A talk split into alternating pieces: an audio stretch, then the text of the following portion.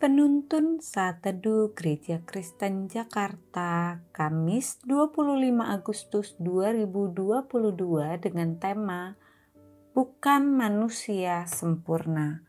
Firman Tuhan terambil dalam Yesaya 6 ayat 1 sampai 8 berkata demikian. Dua tahun matinya Raja Uzia, aku melihat Tuhan duduk di atas tahta yang tinggi dan menjulang dan ujung jubahnya memenuhi bait suci.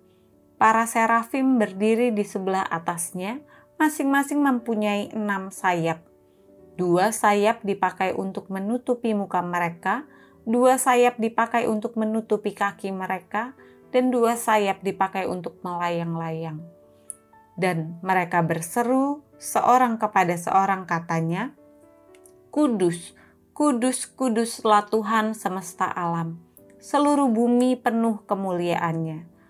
Maka bergoyanglah alas ambang pintu disebabkan suara orang yang berseru itu, dan rumah itu pun penuhlah dengan asap.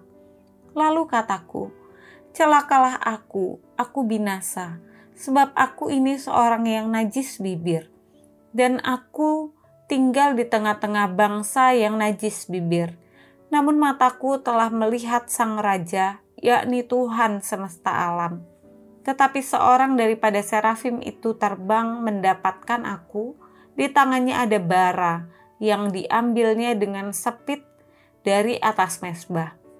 Ia menyentuhkannya kepada mulutku serta berkata, Lihat, ini telah menyentuh bibirmu, maka kesalahanmu telah dihapus dan dosamu telah diampuni.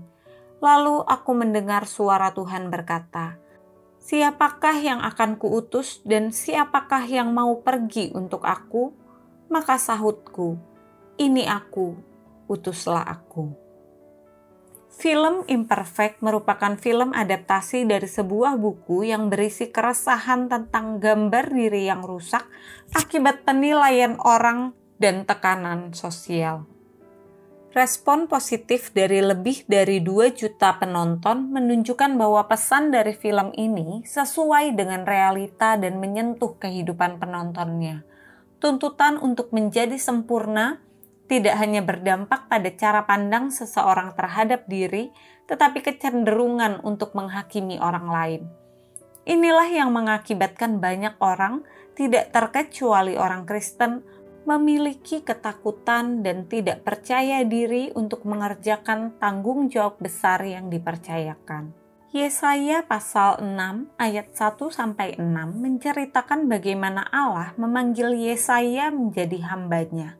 Yesaya merasa takut menerima panggilan itu karena ia menyadari ia adalah manusia berdosa dan tidak layak menjadi pemberita firman Allah.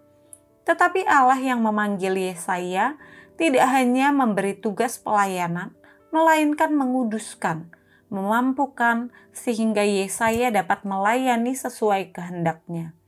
Panggilan Allah kepada Yesaya mengajarkan kita bahwa Allah tidak mencari manusia sempurna, sebab tidak ada seorang pun yang layak di hadapan Tuhan. Ketika kita mulai membanding-bandingkan dan merasa diri layak, kita sedang terjebak dalam kesombongan. Akhirnya, apa yang kita lakukan tidak berkenan kepada Tuhan.